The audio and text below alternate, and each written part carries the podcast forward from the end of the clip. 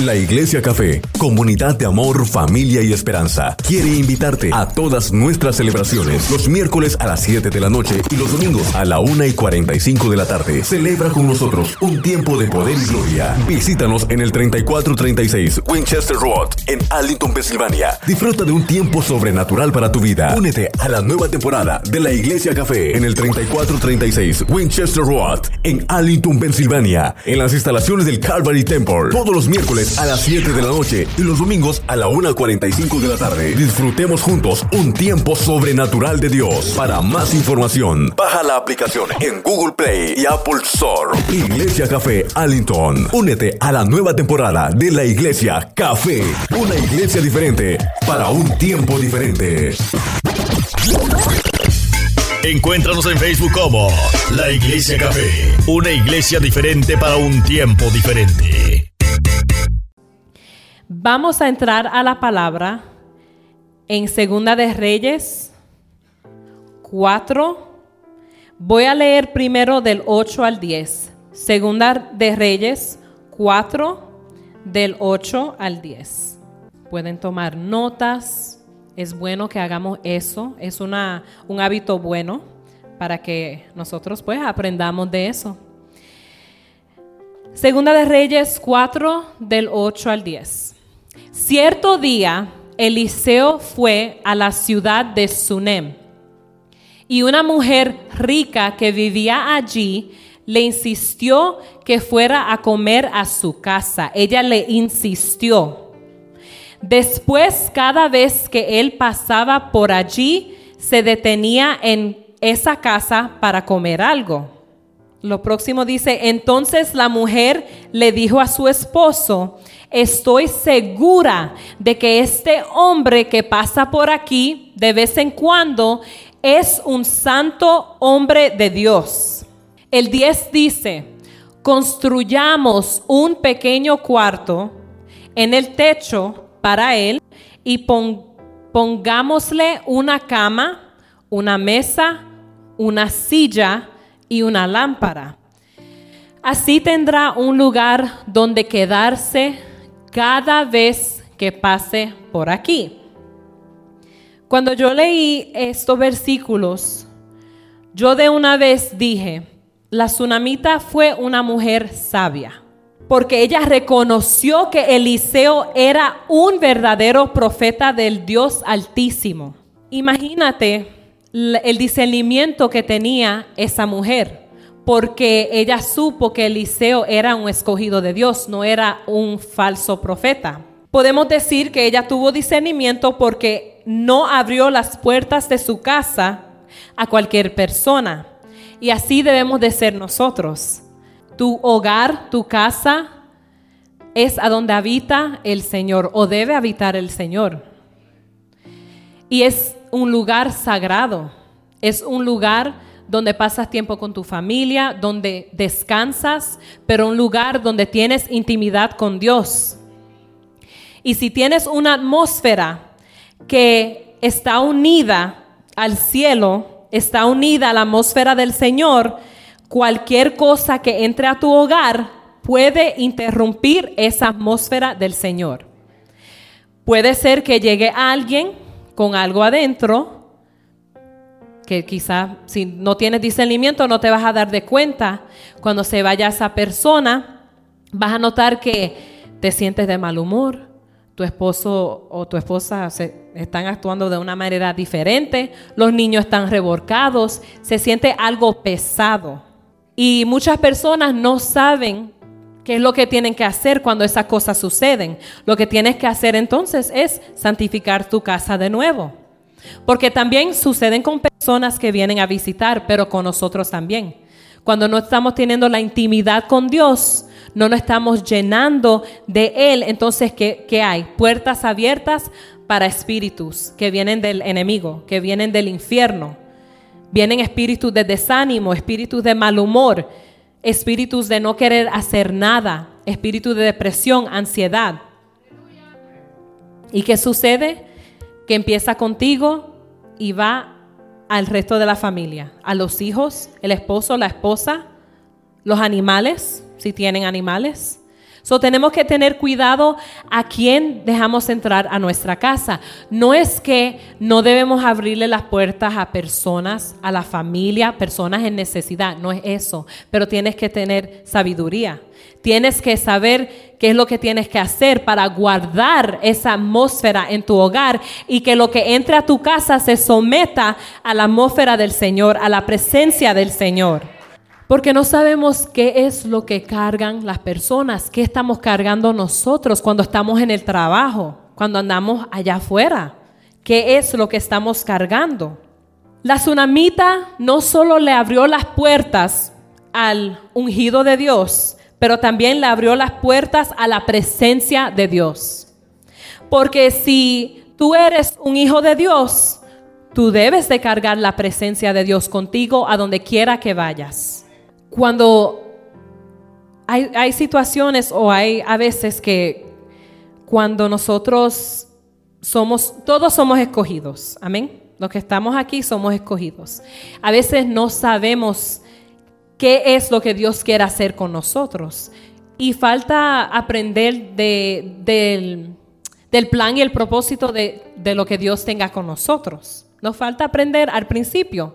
Pero ya debe de, llegar un tiempo donde tú reconoces quién eres, qué es lo que cargas adentro, qué es lo que Dios quiere hacer contigo. Y si todavía no lo entiendes, pues tienes que abrirle las puertas a la presencia del Señor. Tienes que aprender a abrirle las puertas a Él. Porque el Señor siempre está dispuesto, el Espíritu Santo está ahí, pero es de nosotros de abrir las puertas. Muchas veces las cerramos. ¿Y cómo las cerramos? No oramos. Cuando no hablamos con Dios, no leemos la palabra. Tenemos que abrirle las puertas a la presencia de Dios. La tsunamita no solo le hizo cenas al profeta, ella le pidió a su esposo que construyeran un pequeño aposento. En otra versión, la palabra dice aposento, dice en la que yo leí, dice, déjame ver, un pequeño cuarto. Pero en otras versiones habla de aposento, que quiere decir, yo busqué la, la definición porque no estaba segura, y quiere decir un hospedaje, pero también es un lugar o una habitación para dormir y tener un momento de intimidad con Dios. Qué mujer sabia.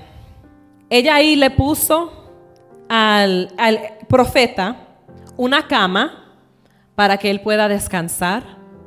Nosotros tenemos camas, dormimos, descansamos, pero también es para tener momentos con Dios. Antes de que nos acostemos a dormir, que estemos hablando con Él. Por eso ella le puso una cama. Le puso a Él una silla para que Él se sentara y que Dios se sentara ahí con él para hablar, para orar, para tener intimidad.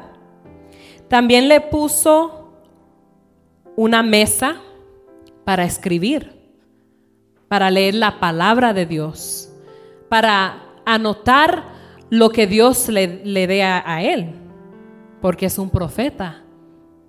Me imagino que Dios le habla mucho a él.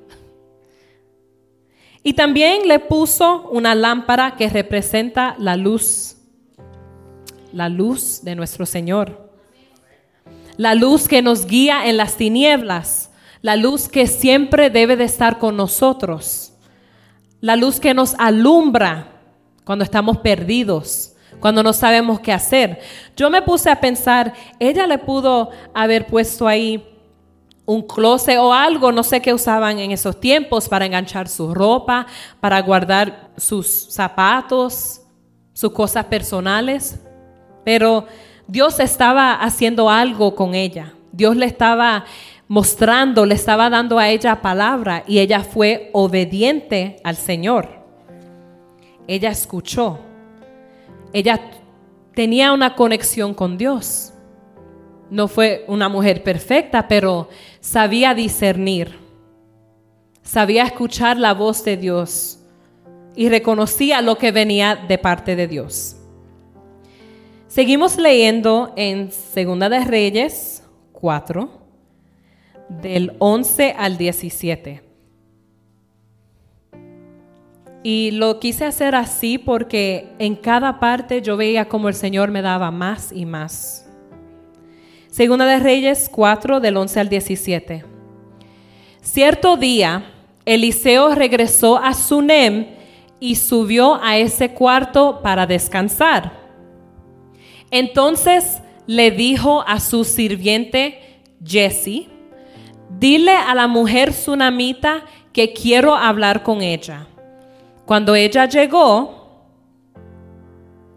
Eliseo le dijo a Jesse, dile, agradecemos tu amable interés por nosotros. ¿Qué podemos hacer por ti? ¿Quieres que te recomendemos con el rey o con el comandante del ejército? No, contestó ella. Mi familia me cuida bien. Más tarde Eliseo le preguntó a Jesse, ¿qué podemos hacer por ella? Ella no tiene hijos, contestó Jesse, y su esposo ya es anciano. Llámala de nuevo, le dijo Eliseo. La mujer regresó y se quedó de pie en la puerta mientras Eliseo le dijo, el año que viene por esta fecha, tendrás un hijo en tus brazos. No, Señor mío, exclamó ella. Hombre de Dios, no me engañes así ni me des falsas esperanzas. Efectivamente, la mujer pronto quedó embarazada y al año siguiente, por esa fecha, tuvo un hijo, tal como Eliseo le había dicho. La mujer tsunamita no sabía, bueno, reconocía que Eliseo era un verdadero profeta, pero ella no sabía la palabra que él tenía para ella. Ella no lo sabía. Y ella no tenía hijos y en lo natural era imposible para ella tener hijos por su edad avanzada, al igual que su esposo. Y cuando Eliseas le profetiza a ella sobre su hijo, que me imagino que esta mujer trató de quedar embarazada cuando se casó, trató, ¿verdad?, de tener un hijo y no pudo. Fue una mujer decepcionada en esa área. Tenía, la, tenía dolor, porque ella no creyó la palabra que Eliseo le dio. Ella dijo, no, una mujer yo ya de esta edad, he tratado de tener un hijo, nunca sucedió, ella no lo esperaba, ni lo pidió. Porque si Dios viene delante de mí y me dice, ¿qué tú quieres que yo haga por ti? Le digo, Señor, tengo aquí 10 papeles de todo lo que quiero que tú me des, de todo lo que quiero que tú hagas por mí. Yo me aprovecho. Yo me, yo me aprovecho. Pero ella no, porque ella digo yo en parte, tenía eso en su corazón, en lo más profundo, pero lo tenía tan adentro que como que ya se le olvidó de querer tener hijos. ¿Y qué sucede? Que muchas veces cuando Dios nos da una palabra, nos da una promesa, nos enfocamos en las limitaciones humanas porque cuando Dios nos dice, te voy a dar una casa, nos ponemos a pensar, pero Dios mío, yo no, yo no gano mucho dinero, eh, no tengo mi crédito bien, solo tengo un ingreso, no, lo voy a, no voy a tener la casa, es imposible, voy a ir al banco y me van a negar el préstamo. Cuando el Señor nos dice, te voy a dar este ministerio, vas a tener un ministerio de mujeres. Si me dice a mí eso, eh, Bárbara, te voy a dar un ministerio con las mujeres. Y yo me pongo a decir, pero Señor, yo no sé nada, yo no, apenas eh, tengo que seguir leyendo tu palabra, tengo que seguir aprendiendo, no creo que lo pueda hacer. Ya no estamos llenando de duda. Dejamos que nuestros pensamientos, dejamos que las limitaciones, dejamos que las limitaciones paren la bendición de Dios. Somos nosotros. Somos nosotros. Y es porque no hemos aprendido que no es con nuestras propias fuerzas, es con las fuerzas del Señor. Está en la palabra, la palabra lo dice. Que Dios puede hacer lo imposible, Dios hace lo imposible. Perdón, hace lo imposible posible. Él lo puede hacer, pero está en ti de creerlo. De que si Dios te dice, ya yo te sané de esta enfermedad, es pararte y decir, yo soy sana, yo soy sano en el nombre de Jesús. Aunque tengas dolor, aunque no te sientas bien, es creerlo. Y aunque tengas el dolor fuerte, es pararte y decir, yo no me voy a cansar, yo no voy a parar. Es en ti, tienes que creerlo. Y muchas veces, cuando Dios nos da una palabra, nosotros pasa el tiempo y decimos, wow, el Señor me dijo eso, ¿será que no era verdad? ¿Será que el Señor se equivocó? ¿Será que el escogido de Dios que me dio la palabra se equivocó? Fue por emoción. Nos, nos, enojamos. Decimos, no, Señor, yo no estoy viendo la promesa cumplida, pero es nuestra culpa. No es culpa de Dios, no es culpa del que Dios usó para darte la palabra, no es culpa de tu hermano, de tu esposo, tu esposa, es culpa tuya. ¿Qué estás haciendo para que la promesa se cumpla? Cuando Dios nos permitió a nosotros tener nuestra casa, bueno, antes de eso pasamos muchos dolores de cabeza, porque sí fuimos al banco a ver qué es lo que nos iban a dar y nos dieron una cantidad muy poca. En esos tiempos no se podía comprar una casa en un lugar seguro con esa cantidad. Y también teníamos que arreglar el crédito de mi esposo. Teníamos que pagar unas deudas. Y me, me, recuerdo que salimos del banco. Yo me sentía un poquito decepcionada, pero todavía había algo en mí que decía, no, yo vamos a tener la casa. No sé cómo, pero la, vamos a tener. Pero al tiempo de Dios. Y yo en esos tiempos llevaba dos años creo que le servía al Señor. Mi esposo estaba nuevo en los caminos del Señor. Me recuerdo que él salió del banco enojado. No, que esa mujer no sabe lo que dice. Ah, que nos van a dar esa cantidad que ella se cree. ¿Qué se cree ella? No, eso desanima a uno. Y yo le decía, tranquilo, tranquilo. Lo que ella dijo que tengamos que hacer, lo vamos a hacer. Vamos a pagar las deudas, vamos a guardar más dinero y vamos a volver en un par de meses.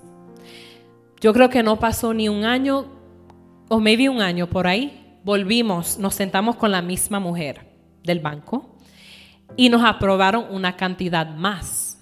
Pero ¿qué hicimos? Trabajamos Trabajamos para que la promesa se cumpliera. Cuando ella dijo, no, esta es la cantidad que te vamos a dar, yo no me senté, ah, pues me voy a quedar en este apartamento por siempre. No voy a tener casa. Yo me puse a orar, me puse a declarar, pero también en lo natural hice lo que tenía que hacer con mi esposo. Guardamos el dinero. Arreglamos el crédito. Y hoy en día, gracias a Dios, tenemos nuestra casa hace tres años. Una casa en una área buena, una escuela buena. En Salisbury, que yo ni sabía que aquí había un pueblo, aquí mismo en Allentown, que se llama Salisbury. Yo ni me imaginaba. Y pasaba por la calle anterior, muchas veces pasaba por ahí, para llegar a Bethlehem, y no sabía que existía el Salisbury y Dios nos dio la casa. Pero es la casa que es para empezar, una casa para como que mojarnos los pies, porque yo sé que la casa grande viene pronto, porque ya ahí no cabemos, ya no estamos, no tenemos espacio. So, es, un, es una bendición, pero les digo algo, requiere esfuerzo de nuestra parte y requiere fe, es creerlo porque si aunque el que esté al lado tuyo no lo crea, si tú lo crees, va a suceder. Va a suceder. Cuando yo estaba leyendo la palabra y escuché que la tsunamita dijo, o leí que la tsunamita dijo, no, Señor, es imposible. Yo decía, wow, ella pues le faltaba la fe. Le faltaba la fe. Pero está bien, porque aunque la mujer dudó, un año después quedó embarazada y tuvo su promesa en sus propias manos, un hijo. Cuando dudamos de las promesas de Dios, porque no soy perfecta, yo también a veces me pongo a pensar, mm, ¿será verdad? Pero entonces yo digo, no, Señor, si es verdad, porque vino de ti. Aunque nosotros dudamos a veces de la palabra de Dios, con, por su gracia Él todavía nos bendice. Porque aunque la mujer tsunamita dijo, no, Señor mío, no me mientas. ¿Qué pasó un año después? Llegó su hijo. Llegó su hijo. Aunque ella tenía, no sé, 90 años, porque en esos tiempos vivían hasta muy, muy largo, ¿verdad? Quizás tenía 90 años, no sé, o 100 años. Ella tuvo su bebé tuvo su hijo. Gracias Señor. Volvemos a la palabra, al 18, del 18 al 24. Segunda de Reyes 4, 18 al 24. Cierto día, el niño ya más grande salió a ayudar a su padre en el trabajo con los cosechadores y de repente gritó, me duele la cabeza, me duele la cabeza. Su padre le dijo a uno de sus sirvientes, llévalo a casa junto a su madre. Entonces el sirviente lo llevó a su casa y la madre lo sostuvo en su regazo. Pero cerca del, del mediodía el niño murió. Ella lo subió y lo recostó sobre la cama del hombre de Dios. Luego cerró la puerta y lo dejó allí. Después le envió un mensaje a su esposo. Mándame a uno de los sirvientes y un burro para que yo para que pueda ir rápido a ver al hombre de Dios. Y luego volver enseguida. ¿Por qué ir hoy? preguntó el esposo. No es ni festival de luna, de luna nueva, ni día de descanso. Pero ella dijo, no importa. Entonces ensilló el burro y le dijo al sirviente, apúrate y no disminuyas el paso, a menos que yo te lo diga.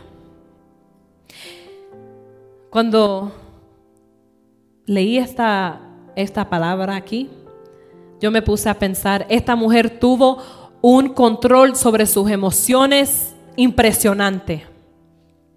Porque el niño muere, su hijo, el único hijo que ella tenía, muere en sus brazos. Muere en sus brazos. Y ella no, no dice la palabra que se puso a gritar, se puso a llorar, se puso a correr, a buscar a su esposo y a decirle a todos los sirvientes, el niño murió, el niño murió. Ella no anunció su muerte. Ella tomó decisiones al instante. Ella lo llevó primeramente no lo llevó a la habitación a donde el niño dormía, no lo llevó a su propia cama, lo llevó al cuarto del ungido del Señor, al cuarto en donde habitaba la presencia del Señor. Porque ella sabía, ella sabía que este profeta lo que cargaba era algo poderoso, que donde quiera que él iba, dejaba un aroma, dejaba un aceite que donde quiera que él caminaba, dejaba algo poderoso, algo que viene de nuestro Señor. Ella lo sabía. Y no es porque ella estaba en la habitación cuando Eliseo oraba y, y estaba ahí. Ella lo sentía. Discernimiento. Ella pudo haber aceptado la muerte de su hijo. Ella pudo pararse y decir, ay Dios mío, ahora tengo que planificar el entierro de mi hijo. Ahora tengo que ir a, hacer algo que no, no puedo hacer. Es imposible para una madre. Ella no lo dijo, no lo aceptó. Ella dijo, deme un burro, uno de los sirvientes que vengan conmigo. Y su esposo le reclamó porque él no sabía lo que pasaba. Y le dijo, pero ¿por qué hoy? ¿Para qué vas? Hoy no es día de fiesta, no es día de descanso. Y ella le dijo, no me importa. Y así debemos de ser nosotros cuando nosotros estamos bien sometidos con Dios y tenemos que ir delante de Él porque ya no, no aguantamos, porque ya estamos cansados, derrotados. A veces los hijos nos dicen, mami, te necesito, o el esposo dice, ven aquí. Tenemos que decir, no, tengo que correr a la presencia del Señor porque no me siento bien, porque algo sucedió, porque me siento muerta espiritualmente. Así como hizo la tsunamita, tenemos que ser nosotros. Correr a la presencia de Dios. Y mira cómo ella dice, ella le dijo al sirviente, apúrate, eso es rápido, ahora. Muchas veces dejamos que mucho tiempo pase antes de que vayamos a la presencia del Señor. Muchas veces vienen los problemas, vienen los procesos. ¿Y cuándo es que vamos delante del Señor? Cuando ya estamos sin poder caminar. Cuando estamos ya casi en el piso. Que ahí viene el Señor, nos tiene que agarrar de la mano y arrastrarnos. Nos lleva delante de Él. En vez de correr al instante a la presencia de Dios. ¿Y qué pasa en ese tiempo cuando, cuando ese tiempo gastado que nos fuimos delante de Dios, nos sentimos peor, nos empeoramos. No esperes, no esperes que estés sin fuerzas, sin poder hablar para ir delante de Dios. En mis años sirviéndole al Señor, yo he aprendido a ir delante del Señor por cualquier cosa oh Señor, me levanté muy cansada.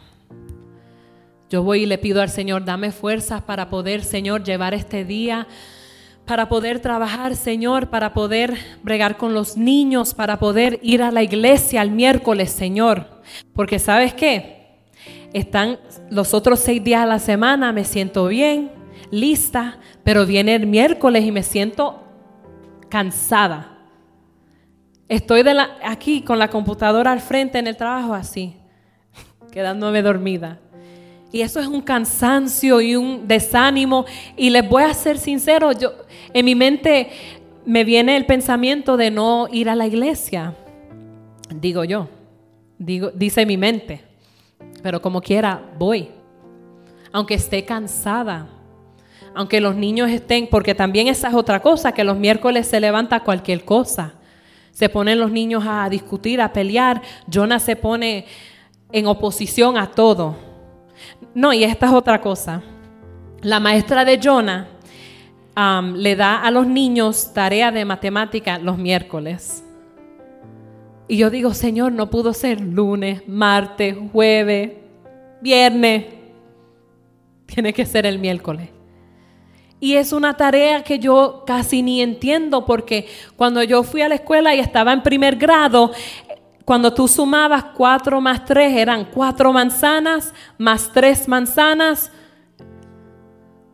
Y ahora es, no, que hay que dibujar y hacer un, ay, yo ni sé. Ni, ni lo sé explicar. Y le pregunto a mi esposo, ¿tú, ¿tú entiendes esto? Y él me dice, esta maestra, yo no sé qué es lo que ella quiere con estos niños. Él dice, ella se pasa, amén. Ella se pasa. Se pasa. Pero, eso es los miércoles, pero lo que estoy cocinando, él todavía no ha llegado del trabajo. Me pongo a ayudarlo con la tarea. Jonah, piensa ahí, ¿qué tú crees que es la respuesta? Vengo ahora, voy a menear el arroz. ¿Qué tienes aquí? Y Jonah dice, no quiero hacer la tarea. Y yo, Señor, a veces llamo a Daniela, Daniela, ayúdame, ¿qué es lo que quiere decir esto? Porque como ella trabajaba en el daycare, o en, en el daycare, hay niños que van después de la escuela, de um, la misma edad que Jonah, le dan la misma tarea. O a veces me meto en Google. Pero el punto es que no dejo que esas cosas paren lo que yo tenga que hacer. Porque si no voy para el servicio los miércoles, entonces si me siento cansada el miércoles, el jueves voy a estar tirada en el piso. Voy a estar casi sin poder hablar, sin poder caminar. No, es ir delante de Dios de una vez. Porque Dios está ahí todo el tiempo jala la silla, siéntate, jala otra para que se siente el Señor y dile, Padre, hey, te necesito. Quiero hacer lo que tengo que hacer, Señor, pero no sé qué me pasa. Es buscar la presencia. Es buscar la presencia. Muchas veces nosotros mismos dejamos morir las promesas del Señor. Los dejamos morir. Porque Dios nos da la palabra, no ponemos acción, ¿qué sucede? La promesa está ahí, pero no va a bajar hasta que tú no hagas el trabajo de poder alcanzarla. ¿Qué es lo que tengo que hacer, Señor, para que esa promesa se cumpla? ¿Qué es lo que tengo que hacer? Tú me dijiste, Señor, que me vas a ungir como pastor, pastora, evangelista, profeta. ¿Qué es lo que tengo que leer en la Biblia para aprender qué es un profeta? ¿Qué es lo que hace un profeta, un pastor o una pastora? ¿Qué es lo que tengo que aprender? Es poner la promesa en acción. Es trabajar para que se cumpla tenemos que tomar acción y hacerlo rápido. Esta madre, la tsunamita, reconoció al Dios de milagros. Es el mismo que conocemos hoy, porque Dios no ha cambiado. Porque los milagros y las señales que el Señor hacía antes en la Biblia todavía los hace. Pero ¿qué está parando? ¿Qué está deteniendo que nosotros veamos esos milagros? ¿Qué nos está desenfocando? Nuestro Señor cumple promesas. Él las cumple y Él nunca falla. El Señor no miente, no se equivoca. Si, tú, si el Señor te dijo, no te preocupes, hija, que vas a ver a tu esposo pronto aquí en la casa sirviendo y adorando junto a ti, créelo, eso era algo que yo deseaba cuando empecé a servirle al Señor. Yo quería y sabía que mi esposo necesitaba estar conmigo delante de él en la iglesia sirviendo. ¿Y qué yo hacía? No me quedaba en la casa esperando hasta que él le diera la gana de ir a la iglesia. Yo cogía a mis dos hijos y me iba a la iglesia con ellos, sola, con el Señor, pero Digo sola sin mi esposo. Fue al principio. Puedes preguntarle al pastor, aunque yo iba delante de él, llegaba en la puerta de la iglesia y eso era abrir la puerta, tirar todo e ir a donde él, a llorar. A llorar. Por las cosas que se levantaban, por cómo me sentía. So, no me digas a mí que tú no puedes servir ni ir a la casa del Señor porque estás peleada con tu esposo. Porque yo lo hacía. Me arrepentía. Le pedía perdón al Señor. Pero tenía que dirigir la adoración. Tenía que dirigir la adoración. Tenía que adorar. Tenía que predicar. Muchas veces lo hice con el corazón quebrantado con una distracción. Pero yo decía, Señor, tú tienes el control, tú tienes el control. No me detenía, no ponía excusas para no ir a la casa del Señor. No, que tengo dos hijos y están chiquitos. Mira, desde que Jonah nació, ya yo estaba en la iglesia, y Jonah recién nacido, yo me lo llevaba a la iglesia. En su car seat, el coche yo lo sacaba, lo montaba, lo ponía, lo quitaba. Y cuando tenía que dirigir la adoración, una hermana que no está con nosotros aquí en la congregación me lo cuidaba. Todas me lo cuidaba, me lo cuidaban a él. Le daban leche, le cambiaban su pamper. Y le doy gracias a Dios por eso. Y después se cumplió la promesa. Llegó mi esposo. Y no fue perfecto. Al principio, pues, a veces no iba. Yo iba. A veces él no quería ir. Yo no decía, ah, pues me voy a quedar en casa también. No. Yo decía, mira, con este coraje, porque él no quiere ir, mejor me voy para la iglesia, porque ni quiero mirarle la cara. Me iba. Y después, poco a poco, vino él desde que me que acepté a Jesús como mi Salvador y empecé en los caminos de Dios, nunca me aparté. Porque yo no quería volver a lo de antes. Yo no quería pasar por lo que pasé. Yo quería dar pasos, quería seguir dando pasos. Quería saber qué es lo que Dios quiere conmigo, en verdad. Estaba curiosa porque yo decía, es que no cabe en mi cabeza que Dios quiere que yo sea líder de las, alabanzas y las adoraciones. Yo decía, que Dios quiere que yo predique. Pero lo hacía. Aunque quizás dudaba de mí. Tenía limitaciones. Pero ahora pues, Dios me dice, tienes que predicar. Ok, por eso no me siento nerviosa hasta me dio sueño. Me, tenía tanta paz que me estaba dando sueño ahí después de la adoración. Me sentía como que, ay. Y se me olvidaba en esta semana, yo tenía la prédica, pues poco a poco la estaba haciendo y se me olvidaba que tenía que predicar. Cuando hablaban de prédica, yo decía, oh, a mí me toca el domingo, se me olvida. Pero esa es la paz que sobrepasa todo entendimiento. Eso lo hace el Señor. A ver a dónde me quedé. Vamos a Segunda de Reyes 4, del 25 al 30. Segunda de Reyes 4, del 25 al 30. Nos quedamos en que la tsunamita iba en camino a Eliseo y cuando ella se acercaba al hombre de Dios en el monte Carmelo, Eliseo la vio desde lejos y le dijo a Jesse, mira, allí viene la señora de Sunem, corre, corre a su encuentro.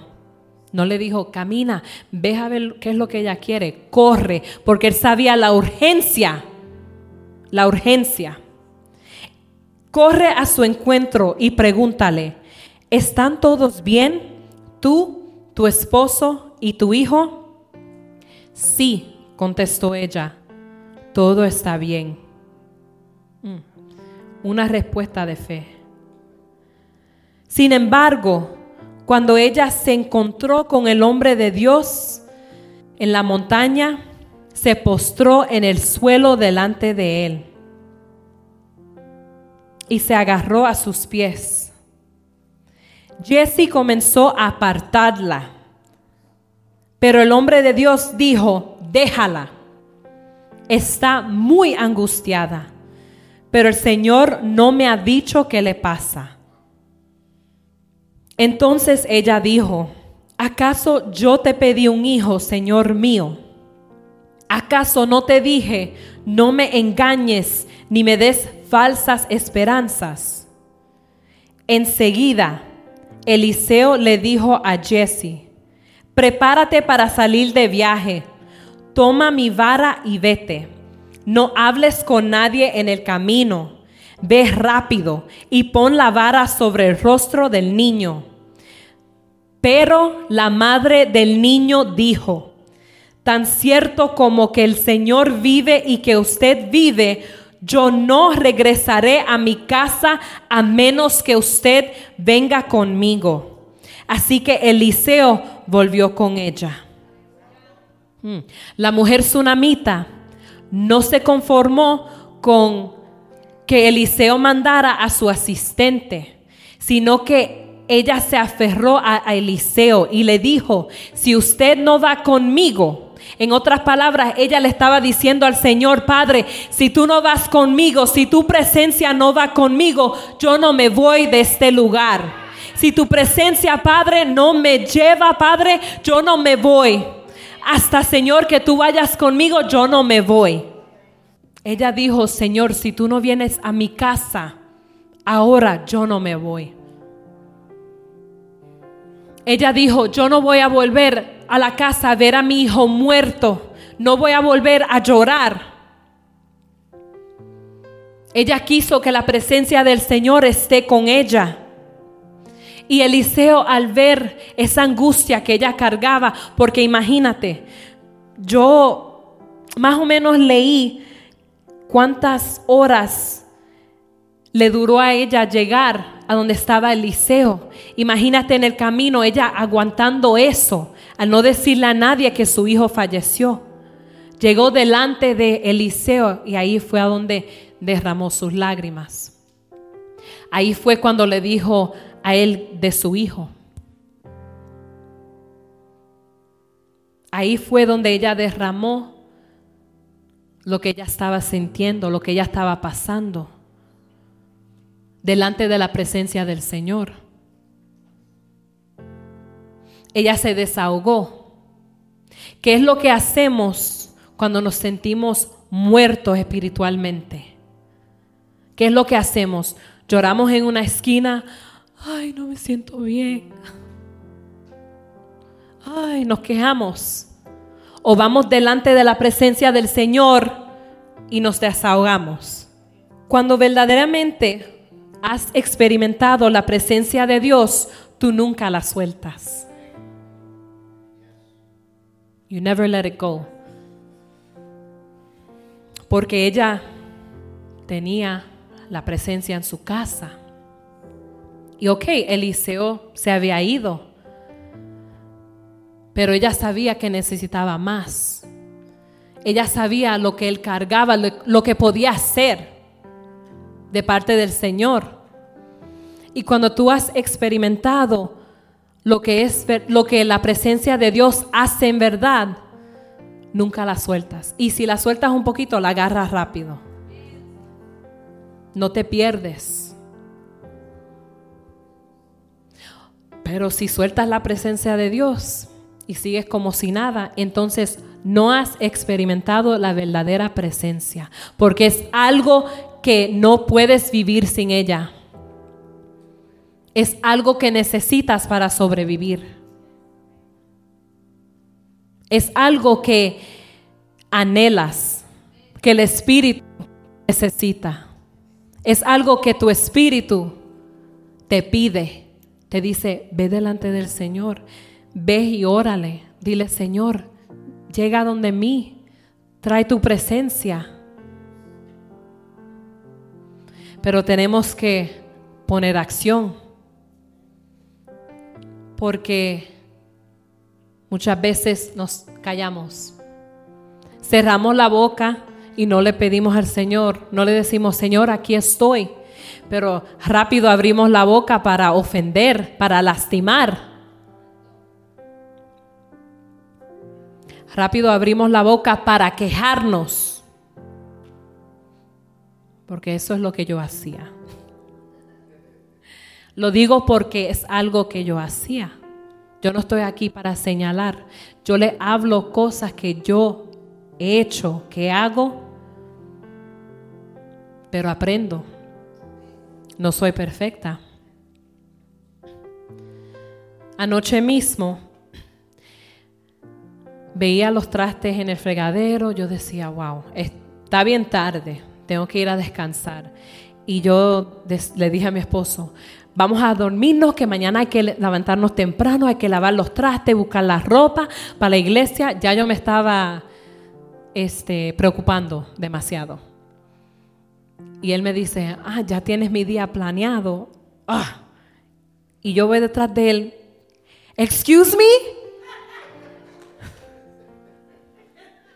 Y él, un hombre bien sabio, se quedó callado y estaba así, haciendo algo. Y yo me fui. Y fui a orar. Fui al, al cuarto y oré. Y no podía dormir porque sentía esa ansiedad que quería, quería volver. Yo no podía respirar bien. Y eso es lo que me pasaba cuando me querían dar ataques de ansiedad. Y yo dije, no, me senté en la cama, él estaba orando y me puse a orar, a reprender, me puse a respirar la presencia del Señor, porque aunque estaba siendo atacada, yo sé que la presencia del Señor estaba en mi cuarto, estaba en mi aposento estaba en mi habitación. Me puse a orar, me acosté, me enfoqué en el Señor, en lo que Dios iba a hacer hoy y me dormí. Y me levanté bien. No me puse a creer, ay Dios mío, me está dando un ataque, tengo que ir al hospital, no puedo respirar. No, no lo acepté. No lo acepté. Tenemos que aprender que Cuando Dios está con nosotros, es porque Él nos necesita, porque necesitamos a Dios. Pero Dios nos creó con una razón, con un propósito. Él nos necesita, por eso estamos aquí. Estamos aquí para trabajar para Él. Estamos aquí con un propósito. Dios quiere algo con nosotros. Y es a veces difícil de creer. Porque, como estaba hablando, dudamos de lo que Dios quiere hacer en nosotros, dudamos de las promesas, dudamos de los llamados. Tenemos que aprender a no soltar la presencia, a no soltarla. Porque no estamos en los tiempos de estar sin el Señor, si estar sin Dios en nuestras vidas. Ustedes no se ponen a pensar con todo lo que está pasando en el mundo. ¿Y si el Señor viene ahora?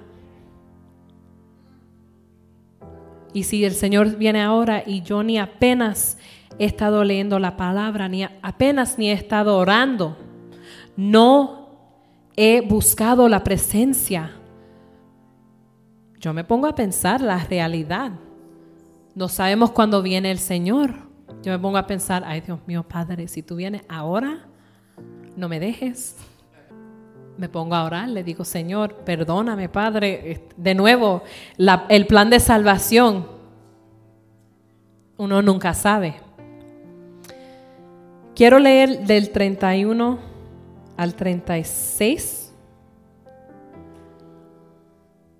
para terminar pronto. 31.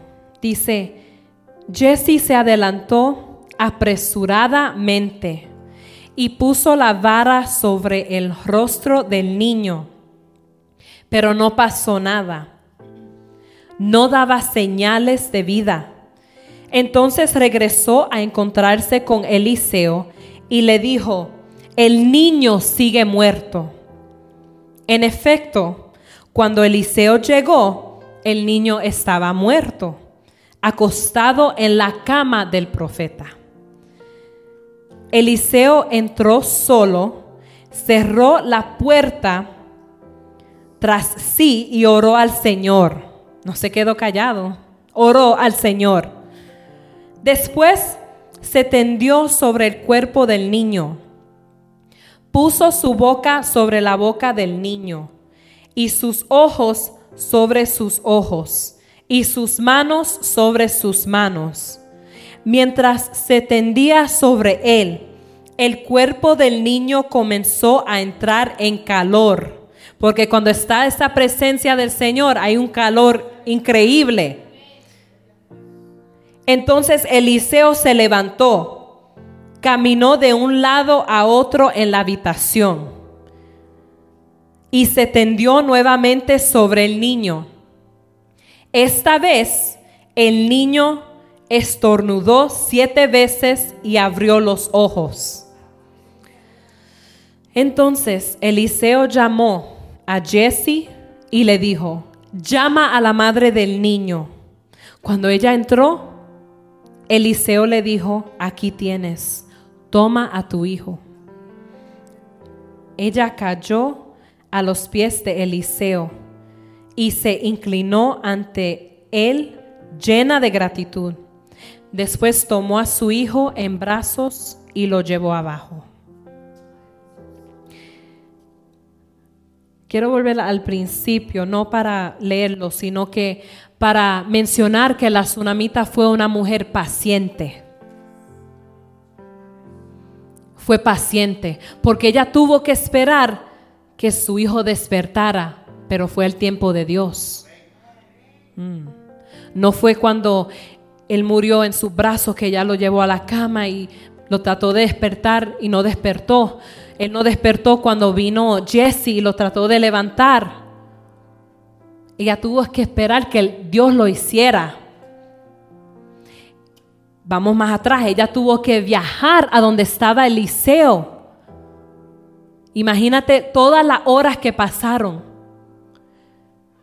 Y en lo, en lo humano, cada minuto que pasa, si tú no estás agarrado bien con Dios, si no tienes fe, vas perdiendo la fe en cada minuto.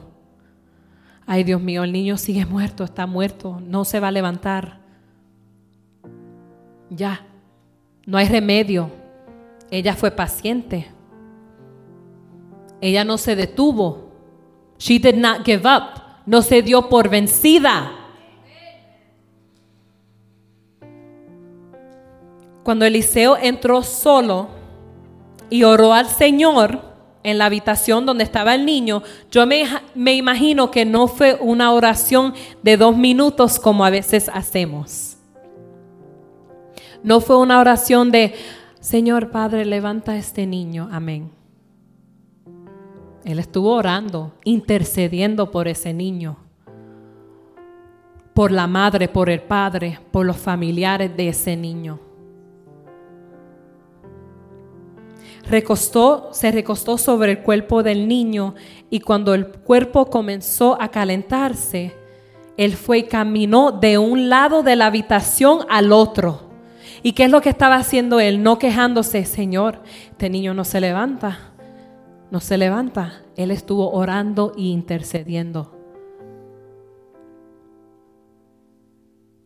¿Qué es lo que hacemos cuando nos encontramos en dificultades. Estamos caminando, orando e intercediendo o caminando angustiados porque no sabemos qué hacer.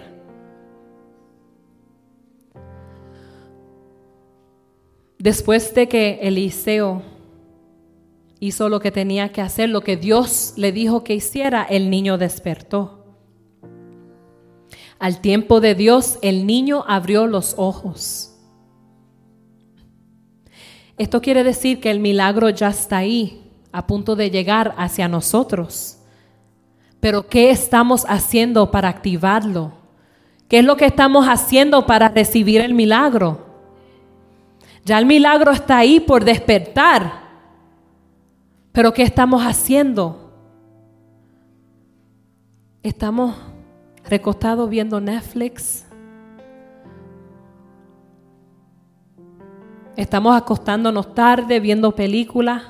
O estamos orando, intercediendo, Señor, yo sé que vas a hacer este milagro, Padre. Yo sé, Señor, que tú eres un Dios que cumple las promesas, Padre. Dime qué es lo que tengo que hacer, Señor, para ver la promesa cumplida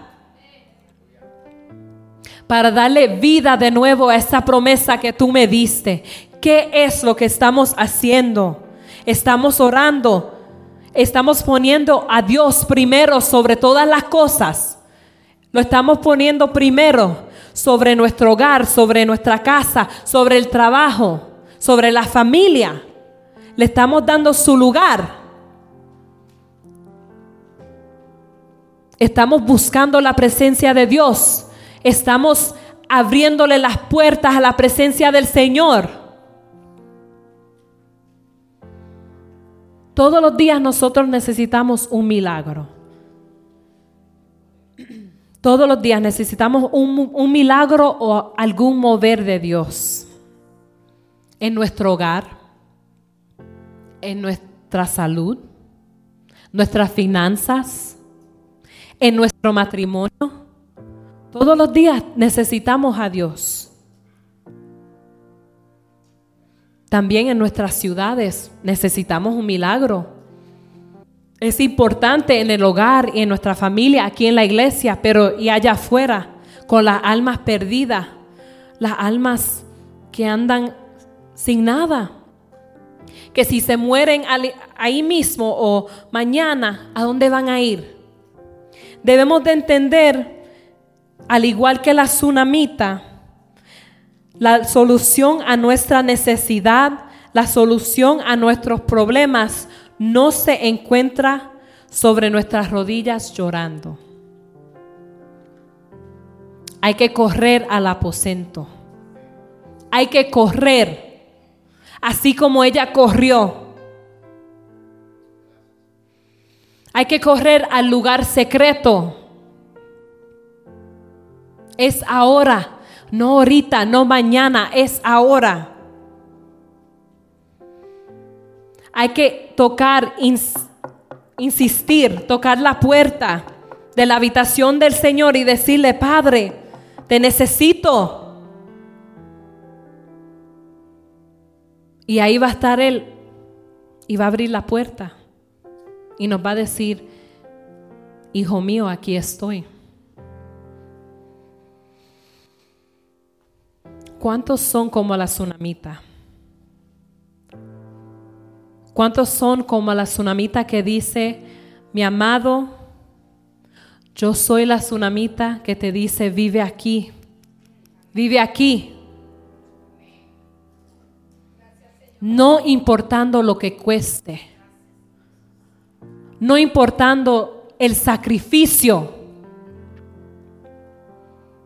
no importando lo que digan los demás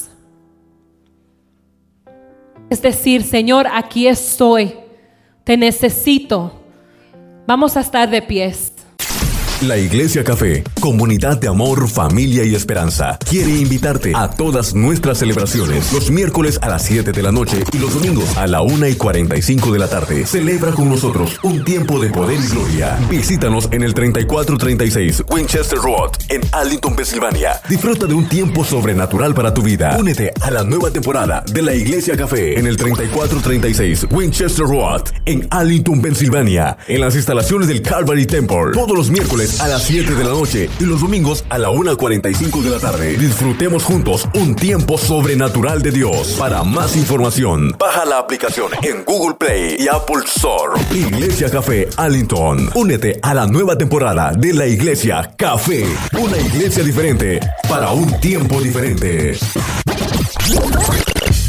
Encuéntranos en Facebook como La Iglesia Café, una iglesia diferente para un tiempo diferente.